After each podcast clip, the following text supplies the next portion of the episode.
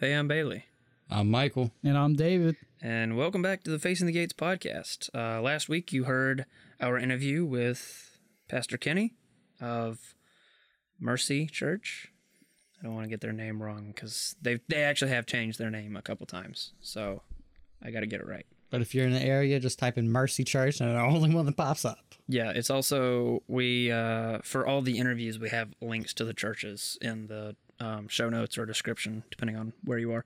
So uh, you can go check out what they are about. So if this tickles your fancy, just click on it, go on in there, and see what it's about. Yeah, so we went to their service today. Um, my grandparents also go to this service uh, to their church, so um, we visited with them. Absolute sweethearts. Yeah, they're nice. So it was, um, as if you know anything about Pentecostalism, you know one thing. It is certainly an interesting experience. Um, You can say that. so we uh no no tongues were spoken in this service, unfortunately. I thought someone was about to. I saw some shaking and some jigging, and I thought some tongues were about to come out. I was watching everybody in the crowd. Yeah. Um okay, so I guess I guess to start we'll start from the beginning. Um this this is actually I think the largest facility that we've been to. And by far the weirdest parking situation. There's like th- three different lanes. And there's parking in like the middle lane. Well, I'm I'm used to that cuz I've been there a couple times, but I uh I still think Heights is weirder because they have like there's it's like a lot of bins and here's some parking Yeah. over here and here's some parking Yeah, over but they kind of guide you through it, whereas Yeah. this one's just like and it's eh, also find a kind spot. of behind everything. Yeah. So it, it was just location, location, location. But um, they've split their service into two services because of COVID. Um, Which- so Big props. I'm I'm happy to see stuff like that happening. the um, so the services are actually smaller than they used to be. Than because I I went like maybe once or twice with my grandma when I was younger. Um, so they they did it when I went with her. It was very it was a full house. Um, this time when we went, I would say there's probably 75 to 100 or so people there, roughly. Um, so I think this was the the smaller of the services. Um, when we walked up, what were your guys' first thoughts before we went in? I like some of the interior, like when they had wood accents on things, and I like the chandelier, but it felt very. The foyer is is like tile, yeah. it, It, reminds it was a polished tile, so it was a you know felt like a mix between a hospital and a high school. okay, that's fair It enough. It also reminded me of the uh, church we used to go to, like vacation Bible school. like a winter jam and infuge, mm-hmm. infuge kind of dealio. yeah, due to the size and kind of how it's laid out. And I liked some aspects of it. Some I'm not a big. Architecturally, Some I'm not a big fan of. There's a lot of drop ceilings and things like that, which are cost cutting yeah, and good acoustics. So I understand that. yeah. They had when we walked into the sanctuary. I don't think it's illegal to call it sanctuary here. I think it's It's fine here. I don't care what Yeah. anyone thinks. Yeah.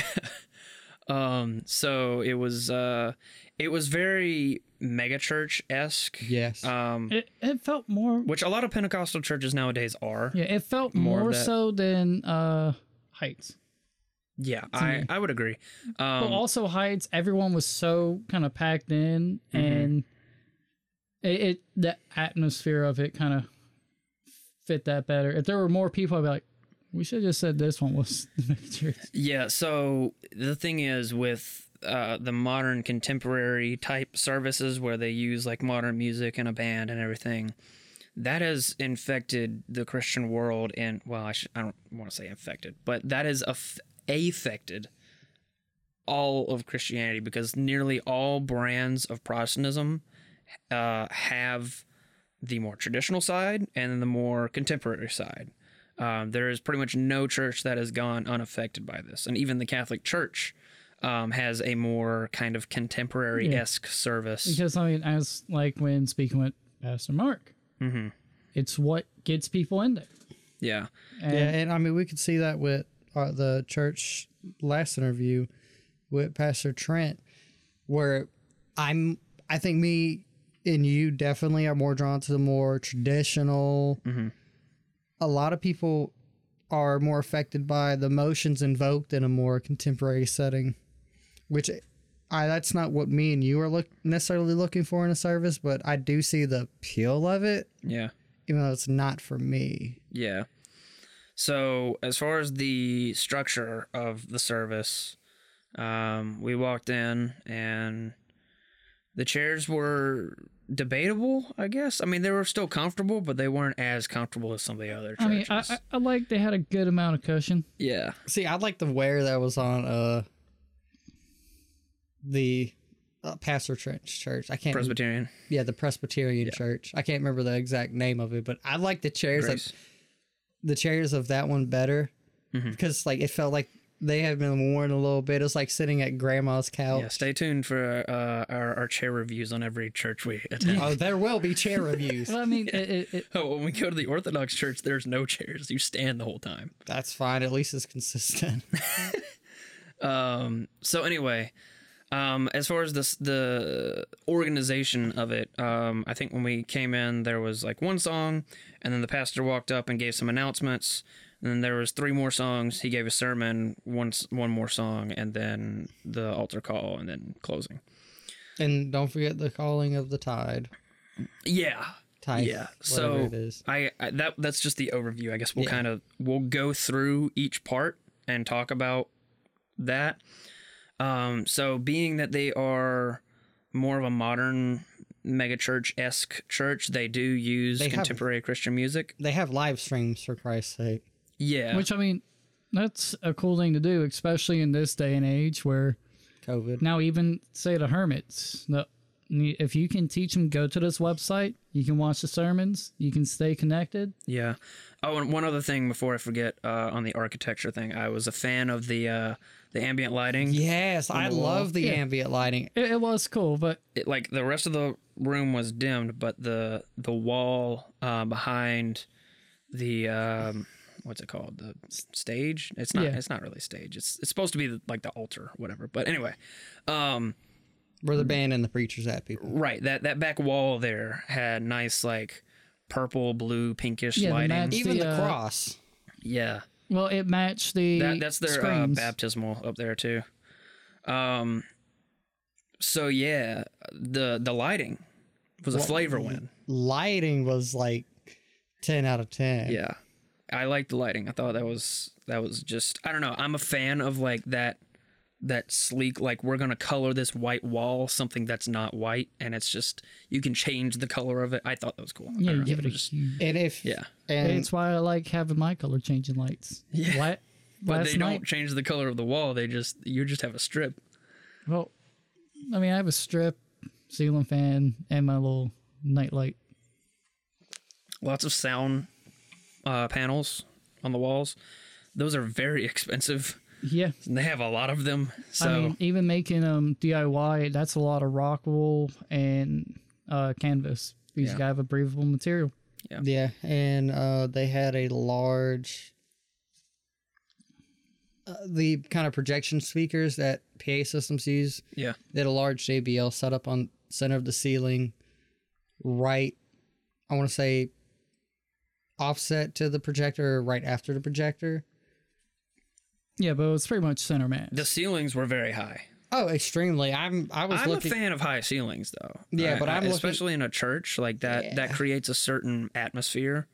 That For me, it depends on how it's done. Mm-hmm. Because like if it's just a high ceiling, like cool, cool. I like high ceilings in general. like when I'm walking in like a like an airport or something that has like really high ceilings. See, I feel bad for the poor sucker that's got to change those light bulbs Yeah, because you know they go out, yeah, and if someone like me who's got to climb up on a skinny ladder and yeah. like make peace with their Probably got to get a machine to go up that high, make peace with your savior before you get up there because you might not make it back down.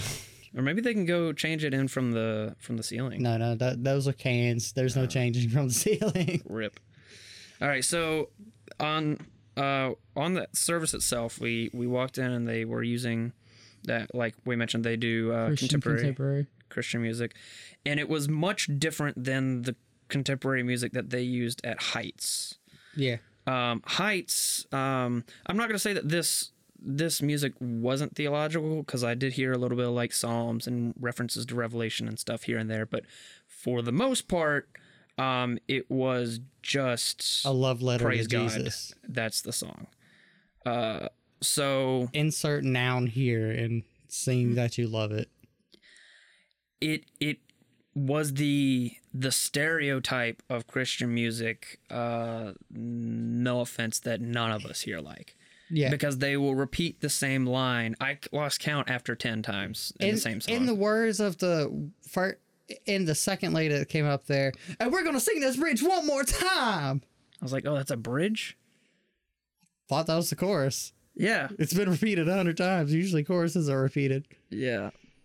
But but they the way the songs are structured is there's like three parts, and they don't necessarily cohere together. You'll think it's sonically, you'll think it's a different song, but it's actually just a different part of that song, and they repeat that over and over and over. It's like it's like I don't know, like they would repeat 12, 16 lines or so, and they would just repeat it over and over and over and over, And and, then- it drove me insane. No, the worst part was when you'd get that quiet and everybody be clapping.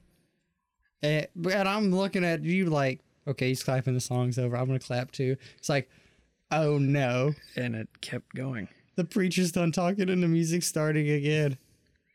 Oh, honey, you cannot hit those notes. No. I mean, th- oh, that, that's why I like like having like a hymnal book, is you you know yeah, a hymn's over when a hymn's over. Mm-hmm. Yeah. Well, that's the other thing I've I've kind of picked up on now that I've been to two mega churches now and one more traditional, which I grew up in a traditional church. At least with the hymn, you know, I mean, not everybody can read music, but you can read. If you can read music, you can read it to see how it goes with the melody, and you have the lyrics. Whereas when you have just the lyrics on the screen, you don't necessarily know how the song goes. You just know the lyrics to the song. Um, Yeah, so n- I, but when they the repeat music- it 5,000 times, you'll figure it out, probably at least on the 4,999th one, at least. if not at least on the 5,000, you'll Yeah, have it before yeah. you go. I guarantee. Yeah. If those songs popped up right now, I could sing word for word, Yeah. including the noodling the one guy was doing. Yeah, though I mean the music also kind of zaps time from existence. Oh, really? I know. It, Kind of it, it makes like you don't know if it's a ten minute song or a forty minute song. or a three minute song. You're Yeah. just stuck there. Yeah, I. but it's kind of a major thing with Christian contemporary mm-hmm. in general because of it being very laid back and letting like the praise take forward. It kind of just goes and keeps going until, See- until someone just stops and then the band's like, okay, I guess we stop now. See, but sometimes in cons- and not after this note, I'll get off this tangent. But sometimes when you let the praise continue, you let the ego continue. yeah, that's that's definitely a bigger, uh, broader discussion in That the we'll realm have of later. Christianity. Yeah, we should Which I mean, we can we, we should have had in- that in our uh we're Christians that fail. Yeah, well, we can get into that that- because basically, um, when you have everybody in the congregation singing, um, and then maybe like one or two people leading it, that presents something differently than a band on stage facing you performing, because that Or just a qu- that conveys something different. or a choir in general, not really. Yes, there might be a person leading and make sure everyone's going the right way. So while you may have one preference to one music style or another, um, what that communicates in a spiritual sense, in a theological sense, is difference. It is a performance. Yeah. And you're you we all acknowledged the performances of the people up there, and we're talking about that more than the actual content of the song because that's what it that's what it perpetuates.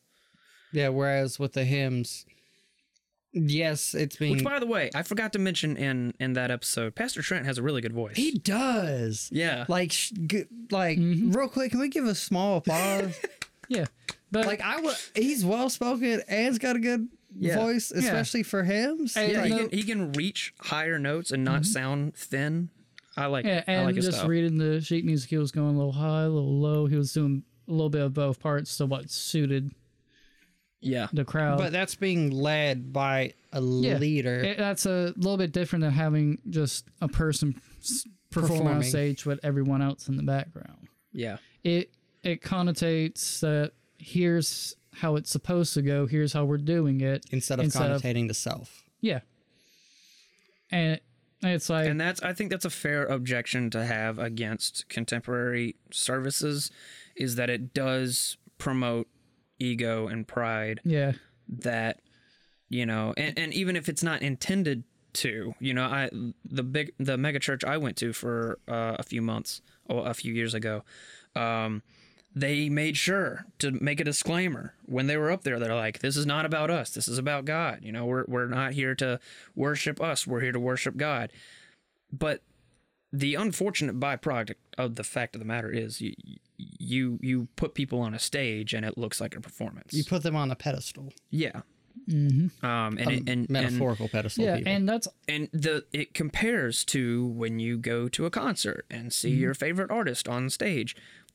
That's that's the comparison. And And yes, it can draw more people in, but if you draw people in with a with a and they're drawn in for the wrong things, are they really getting the message? And it also somewhat goes counterintuitive to why the instrument accompaniment is how it is with Christian contemporary because that's why they don't really have solos or really cool little fills and stuff because they want it to be about the praise instead Yeah. of a performance. yeah, um, as I which we talked the- about that with with Heights. Yeah. Um, Um, and as I said, if you want to hear someone from the outside looking inward to it, Adam Neely, fantastic about it. Picked up a few things himself and made a beautiful track. Yeah. Um so I mean I think um there was something I was gonna say about the music. Um Well, the accompaniment was a little bit different. Instead of and the, the style of it, it was Yeah. still technically contemporary Christian music, but the style of it, It was was, more- much different. yeah, more piano and vocal heavy. Yes, there was some. There was a drummer. I think there. Um, no, there was a bassist, and there might have been a guitar, but I didn't hear any guitar. Yeah. It was mostly vocals and drums And piano. and a little piano, yeah. Uh, that was that was what I was gonna say is um Which I mean, I, I do like piano because I mean it's relative of an organ, I and it can fit in that aspect as a string section. and, and this is just my opinion, but I think when people go to church, um, it shouldn't be like anything else. Yeah. I don't think so. I mean, if I could go to, for example, I don't know, if I want to go see a band perform, you know, I I can go listen to that band and I can enjoy that for what it is because they make music. That's what they do, and and that's their thing.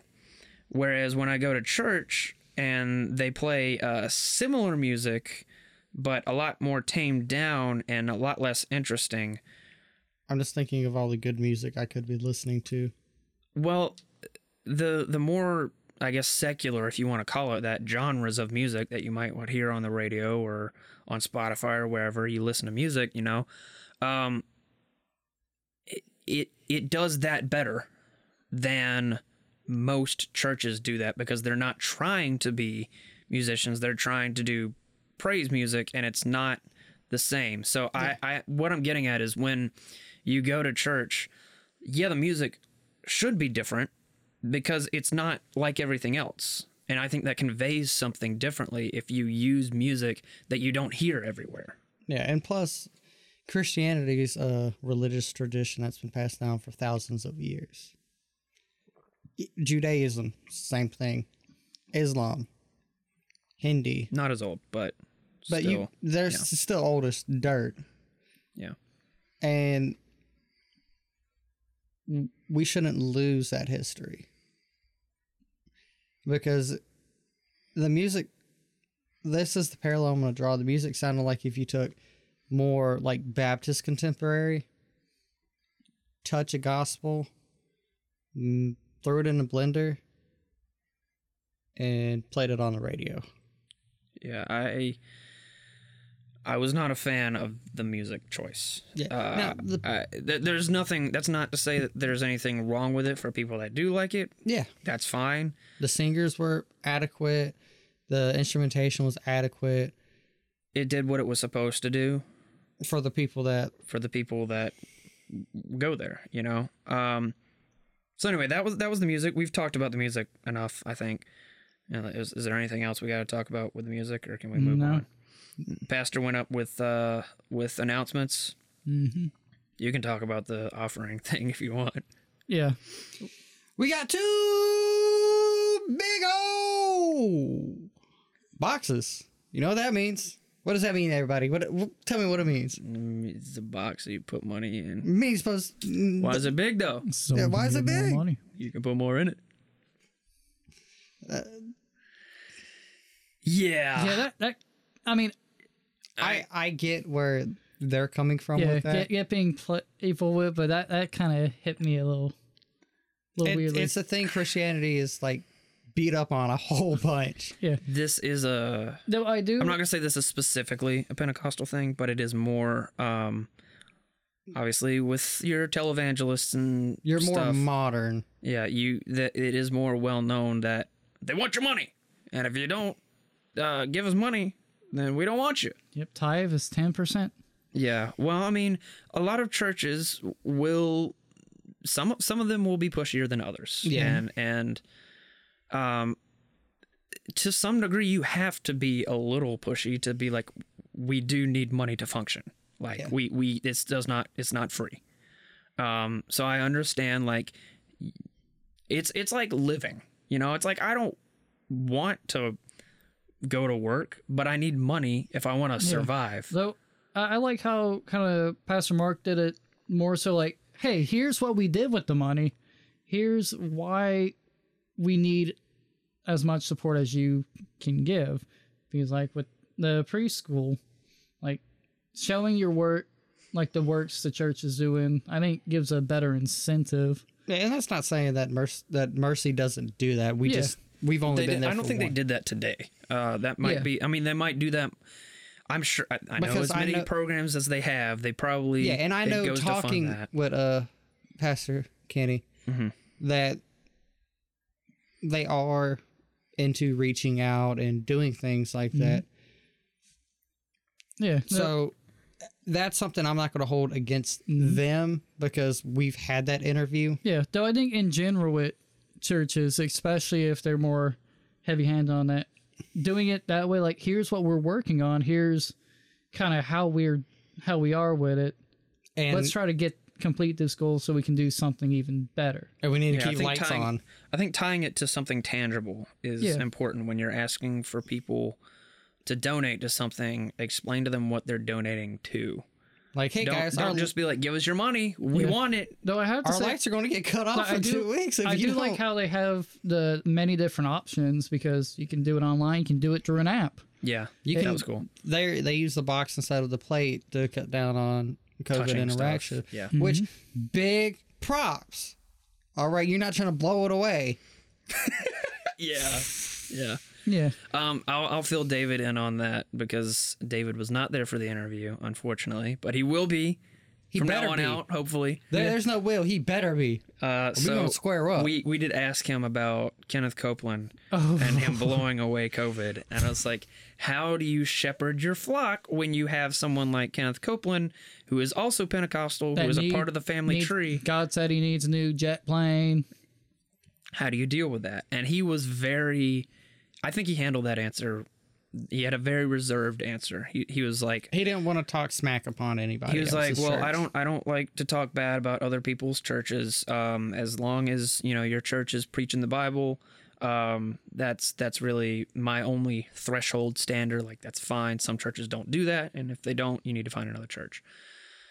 So when he was talking about uh, Kenneth Copeland, um, he was like, uh, "That fella, I've, I've seen somebody show me the video of it. Um, he is."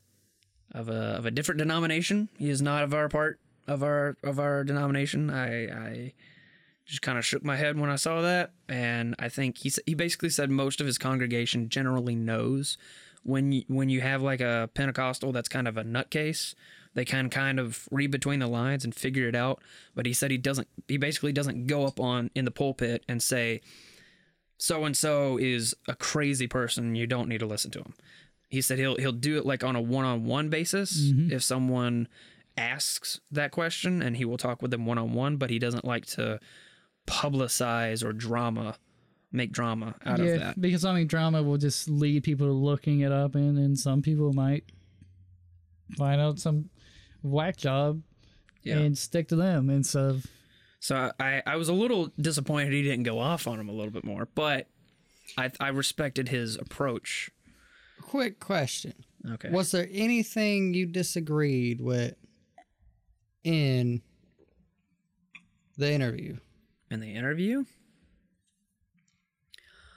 Um, I I'm, I'm honestly I'm gonna have to go back and listen to it um, because I don't remember every little thing because it was a couple days ago when we interviewed him. But I think um, when we asked him about speaking in tongues, where does that come from? I know it came from Acts. I knew of that story. Um, but he's like, those guys that spoke in tongues, they were Pentecostals. That's all I know. And yeah, but at the same time, I feel like he's projecting the modern definition of Pentecostal into the past and assuming, yeah, that's what they were. Um, I the, the speaking in tongues thing is is very Foreign. up in the air and questionable for me. And the reason I asked him, I don't know if I specifically asked him this or not, but I said it's a it's mainly a Pentecostal type thing that they do that. Um, so I was asking him like what what goes on with that, and he he explained the origins of it, which I knew, but I wanted to know why does it happen, and why does it happen specifically more so with Pentecostals. You know, because he would think if this was just a modern revival that God is doing, uh, that you would see it in in groups that aren't necessarily just the Pentecostals. Um, but it it happens within the charismatic and Pentecostal movement. Yeah. Um, so I mean, I I am very highly skeptical of it. Um, You aren't the only one. I'm not. I know it was a thing in Acts. Um, I don't know if. I have a couple critiques of this. When you build an anticipation in your service to hear a word from the Holy Spirit, because I've I've listened to there's a podcast I listened to um, where there's a guy used to be Pentecostal, um, and he would talk about his experiences, and there there's kind of this um, this atmosphere where there's an anticipation that someone's going to receive a word from the Lord and they're going to start speaking in tongues.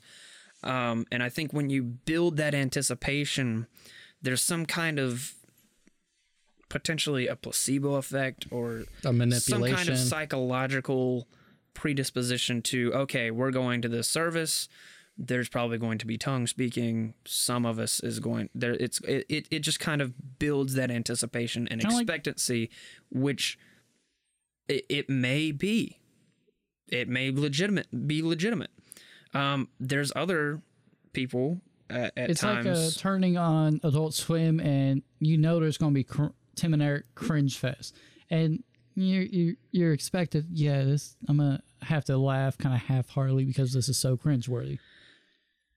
there are other people also who kind of think um, maybe this isn't so much um, a holy spirit, but uh, an evil spirit. For example, there are a lot of, um, you know what holy rollers are. There's a lot of like the revivals and the tents and the snakes and There's the a lot of- humana. there's a lot of uh, animalistic actions in certain Pentecostal circles and certain charismatic realms, um, and I I don't believe that is divine. I think that they are being deceived because they are looking for any spiritual um any any kind of spiritual activity that they can get, they'll take it. And I think that demons can use that to their advantage and deceive you and manipulate you. And I think that I'm not going to say that is um, that constitutes all of Pentecostalism, but I do think that there is a good portion of it that is not of a holy origin. Kind of like that how, it is either potentially a natural psychological phenomenon created by the anticipation, or it is a legitimate experience that is from demons. And there, I would say that there are cases that are genuine Holy Spirit kind of influenced uh, tongues. But those, I mean, it, it gets really hard to tell the difference. Uh, Yes. So yeah, Yeah, that's, see, that's I- just kind of where it I'm, gives me I look I look at it like if you're opening yourself up to manipulation of of a certain type, you're opening yourself up for manipulation of any type, whether that's man, good, evil, animal. You're opening yourself up for manipulation and you're looking for it. So if you see any tinge or any change, you're more likely to act upon it. Which is why I'm very, very, very in this belief of the whole speaking in tongues thing because it's such a I'm uh, I'm not against miracles or I'm not a cessationist. I don't believe that the miracles that happened in the Bible are all that happens. Um, I, and obviously, I believe the tongues in Acts was a real historical event.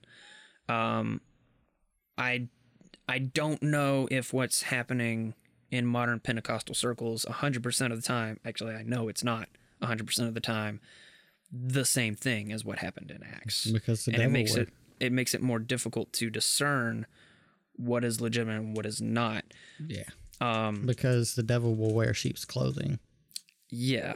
Also, um, just a, a little fun fact um, Pentecostalism is the fastest growing Christian group in America today. Um, and I think, given our culture and our society, that's not surprising. Yeah, in our vast splitting, uh, tying our ideological and political beliefs together, and our emotional responses to things really shows in the largest growing church. And then That's in America. Other other Yeah. Well, places, it's it's a little different. But And I mean, but you can also look at when Baptists were the largest growing group. Same things. it was it was taking advantage of the culture at the time. I, I won't I won't say taking advantage, but I mean like it They- was they weren't- utilizing culture at they the weren't time. not taking advantage, right. Yeah, But because I don't want to make it seem like oh they were harnessing they were they were the cultural overlords. You know, I mean like they they weren't exactly I mean, that, but they were utilizing culture and- to their advantage. Yeah, Plus- like in Europe, uh, Christianity and kind of the folk religions were hand in hand until some of the stuff folk religions did got outlawed yeah. because it was just kind of how the culture went and their superstitions. yeah. Well, I mean, and then you look at uh the technological revolution that we experienced through the 50s, 60s, 70s, 80s, 90s, Onward. aughts, And that has definitely changed church and in that's general. I see that's one reason why they are the fastest growing Christian sector because they they opened the door for the televangelist and the televangelists have ran rampant Yeah. and they'll use the because I'm speaking of God, I'm speaking for God as a reason to get people not to critique them. Yeah.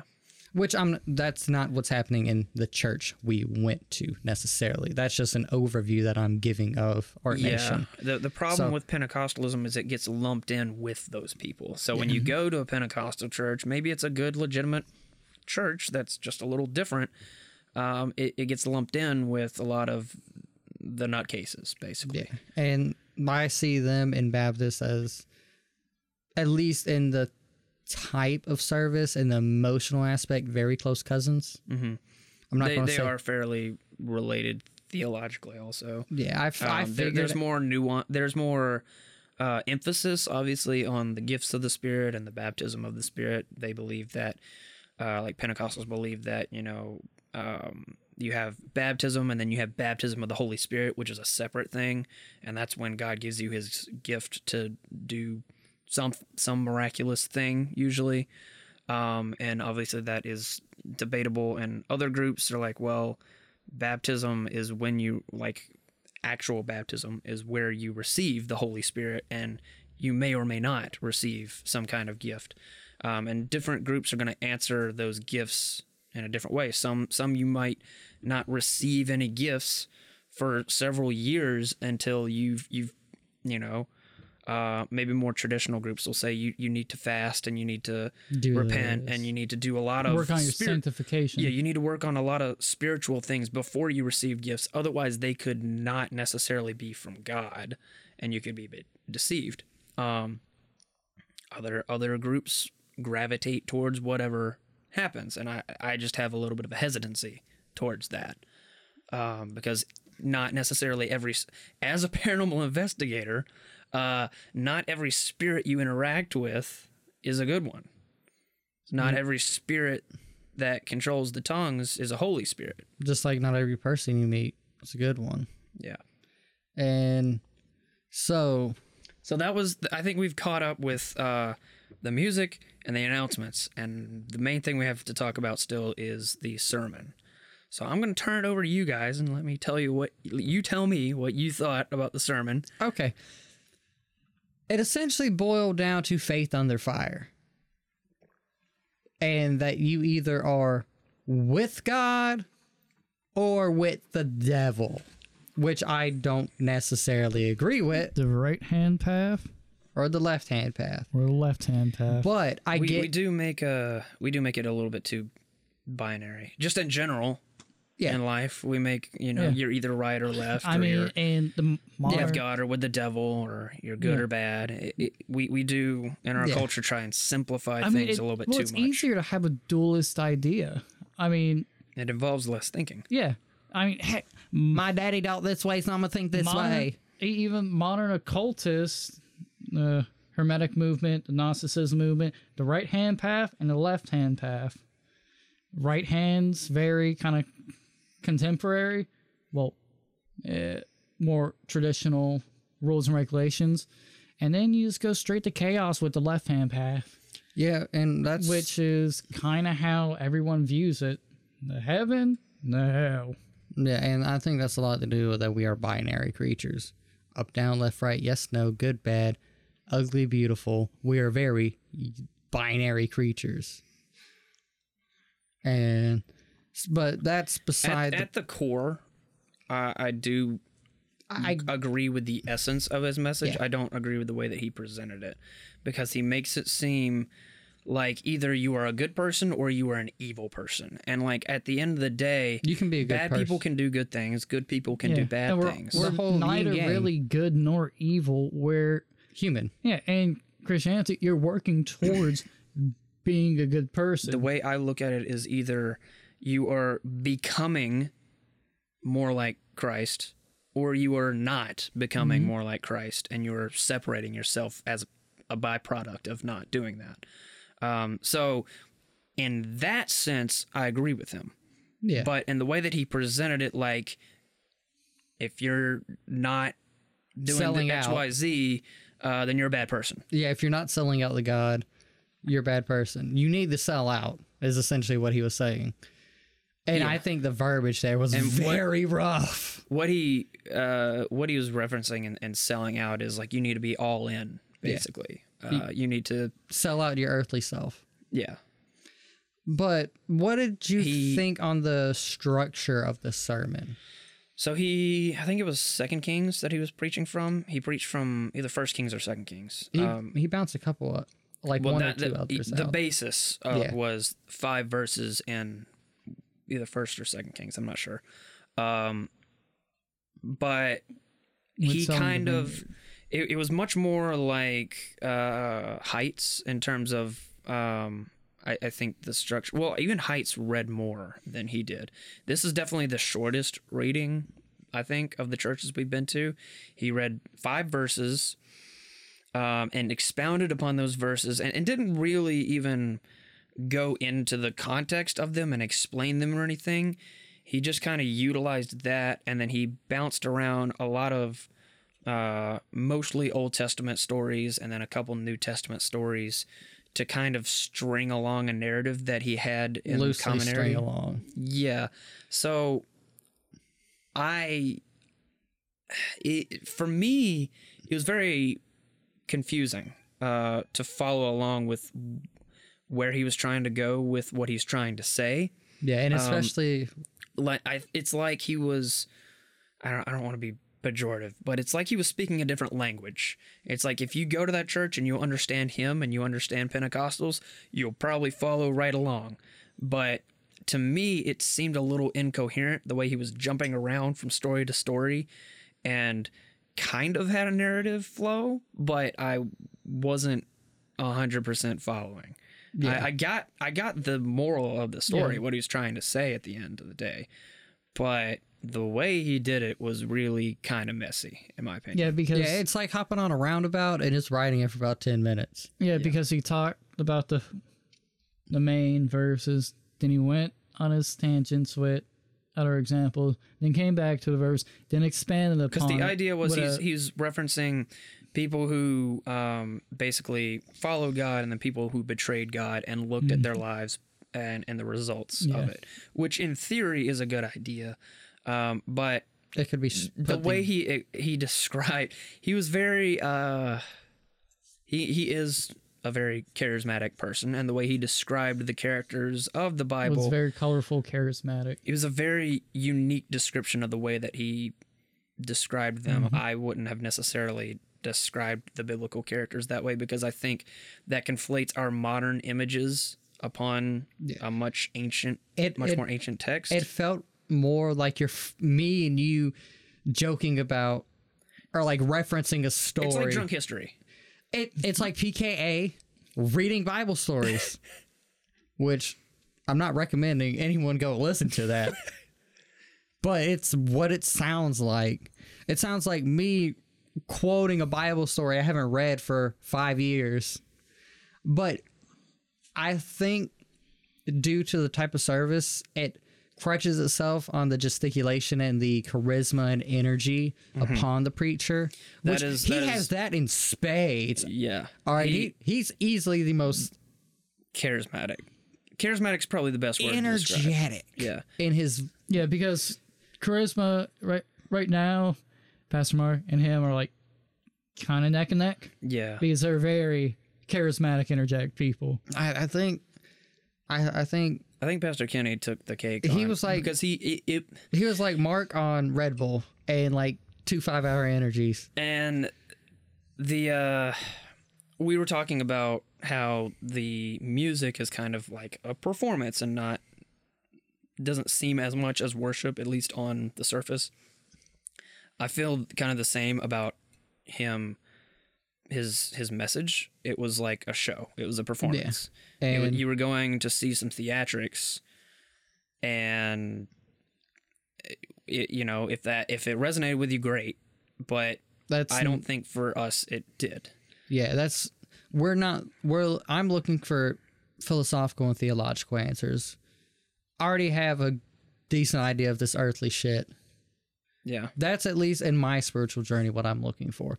And I don't want to speak for you, but I feel like you're very you're probably in a similar boat. You're not looking for emotional responses. You're looking for logical, theological, and s- psychological answers that Yeah. answer questions you have in your faith. Right. But so I don't think you're also kind And of a coming- religion history nerd when it comes to the church. Yeah, and I, I, I kind of knew coming into this mm-hmm. that this probably wasn't going to be for me, but I will say I'm glad I've had the experience, and I'm glad we're able to sit down and talk with these people Yeah. and kind of open the doors to see what other people see in this because I see how this is a very moving performance. Yeah. It's just not moving towards me. Yeah, I think the bottom line, I think the main objection we have is that it is so emotional that it can be almost manipulative of your emotions. And while emotions do play a part in your faith, they shouldn't be the only part of it. And that was really that was my biggest objection with the church I grew up in was that it was too emotional. And you know the church I went to was nothing like this church. It was mm-hmm. far more conservative in that it was not as emotional uh, in that in that Yeah. sense. Um, so I mean, the pro- I, I just see problems with people who are taking if people want to try and take Christianity seriously. Um, either you're going to relegate theology to complete relativism under a church like a Pentecostal, which there wasn't really a whole lot of deep theological content compared to, say, the Presbyterian Church. For yeah, example. where he he went in that reference the numbers and correlated the Old Testament and the New Testament. yeah, there there was much less of a focus on theology, and it was more of an emotional experience. And when you are done being high off of your emotions, you're gonna need logical Guidance. you're going to need logic you're going to need all you're going to need theology you're going to need a grounding for your faith uh, maybe you'll find it in philosophy maybe you'll find it in history you'll need other elements to come in and fill in the gaps and i personally don't see a pentecostal service like that fulfilling those spiritual needs Yeah, and this is how I've always thought about it. Religion can move you to emotion. Emotion cannot move you to religion. Because I can sit there and I can hear some absolutely beautiful stories. I can hear some very Pastor Kenny's story of how he became a preacher. Like I almost teared up there for a minute. yeah Like that's some real calling Yeah. shit. Same with Pastor Mark, uh, Pastor Trent. Those can invoke emotion because they're a journey, yeah but that emotion can't move you to a religion. Not if you don't have the foundation yeah and an understanding of what the religion is, do you really know what the f- heck you're talking about? yeah But and I think the emotional movement is part of the reason we have so many. Uh, what's the word we use? nominal Nominal Christians. Yeah, because they they feel that invocation in their heart of that emotion. yeah They might not feel a spirit within them or feel like this is a this is something brought down by God. They the emotion, emotions are a very human construct yeah yeah. Or because we talk about uh, an omnipresent love and vengeance and things like that, but unless we've experienced that, it's all relative to human emotions. yeah Yeah, it kind of reminds me of like uh, some people in high school would become like born again Christians for as like a little phase and then drop off the face of earth. It's like, where did your religion get? Yeah. Like, was it for real? Was it not? yeah Was it you were just feeling some type of way? And it it, it muddies the water And it's it's things into like that. the legitimacy of religion in general. and it's things like that even though i don't agree or believe in calvinist theology i can see how how that could work out when i see these emotional movements even though i don't purchase into them i don't subscribe to them Yeah. Yeah. Well, we've got a lot of other uh, different groups Yeah. ahead, Which- uh, and and i feel like this might this will easily be the highest emotion and energy one probably yeah, I think so too. But again, I want to preface this. This is nothing against anybody out there. They, Yeah, the people. I were very appreciate the nice. service. Hmm. Everyone Nice was very nice, very welcoming. I would sit there and talk to the pastor for two, three hours, just cutting, cutting crap with him because he's a genuine person. Yeah. and he can tell you a story. Dang it. Yeah, And I, I could listen to his life story all day. yeah. So it's nothing against people. It's just I Nothing don't. against the people. It's just the the presentation put together is too theatrical for us. yeah, what they view as their religion, I don't view as mine. Yeah. And I that's me also coming out to say I'm not going to say any Christian's wrong. I'm not going to say anybody's wrong because, and hey, I don't know. I'm not going to tell you you don't believe something even though you truly do.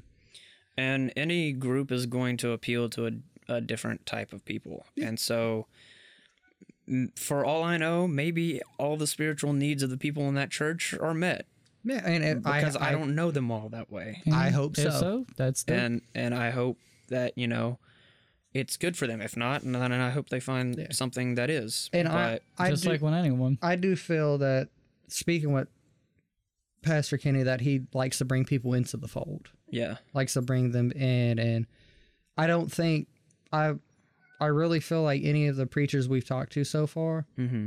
they wouldn't have a problem staying a little later and talking to somebody about questions or yeah, they've all been very down to earth. and Yeah, surprisingly. that's really that's why when I say all these preachers are good people, I truly believe that. We may disagree on a lot of things, but I feel I could, as an outsider, go, hey, Pastor Mark, Pastor Trent, Pastor Kenny, I've got some questions. Whenever's good for you, can we have a sit down and talk about these things?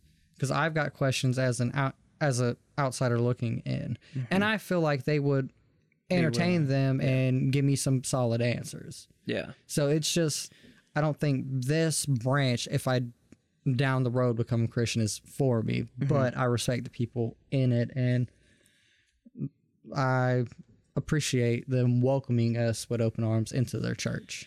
yeah. I think um, none of the pastors. I don't doubt that they believe what they say they believe. Yeah. because they're they're genuine and they're down to earth, and I think that's been good. Um, is there anything else about the interview that we wanted to bring up and talk about? Because I know we we talked about a good bit of it already, but I don't know if there's anything else we have left to talk about. Honestly, at this point, my brain is just fried. All right, we had a good lunch. Yeah, It's it's late today. yeah, Uh, We had a busy day yesterday. Well, Mike and I did. but off top of my head, there's not really too much more. I think we've kind of touched a little bit on everything. mm-hmm. if there is anything else, I'm not able to comment on Facebook, so I might send it to Bailey to comment for me. But if there's anything else I can think of from the time we record to the time we post this, I'll post the freaking comment. yeah, I'm gonna just start doing that. I'm gonna get more involved, everybody. yeah. I'll be liking, I'll be sharing, Please, but I'll be I'll be commenting now. we, we need clout, even if it comes for the people that make the podcast. Hey, we'll do what we need to to hopefully reach somebody. Yeah. So, um, I think, um, yeah, I think that's about it. Um, though we had some uh, controversial thoughts, I guess, on the Pentecostal church. Again, it, that's it's nothing against the people there. Um, Yeah, that's like it's I- just Pentecostalism is not really our flavor, and it was a little foreign and jarring.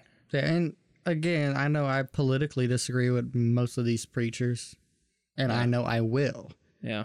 but that doesn't let me take away from the human element, and Right. that I see that they're speaking what they 100% wholeheartedly believe, and I haven't felt like I've met one yet that doesn't believe what they're saying, Right. and so that to me says a lot.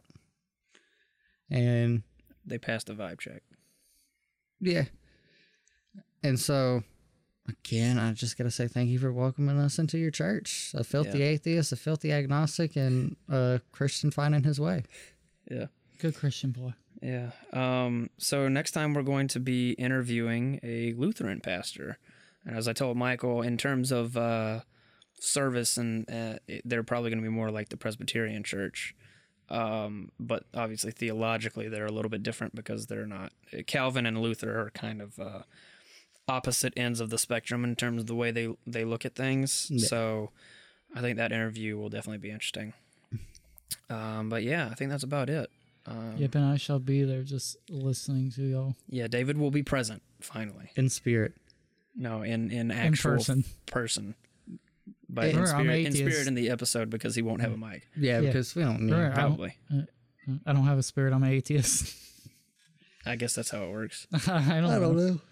All right. Well, uh, I think that's pretty much it. Um, tell us your thoughts. Send us uh, your thoughts to our email, uh, facingthegatespod at gmail.com, or you can get in contact with us on social media Facebook, Twitter, and Instagram uh, at Facing the Gates. Uh, that's pretty much it. It's been real. It's been fun. It's been real fun. Yep, we love you guys. And we'll see you next week. I'm gonna go take a nap. Love y'all.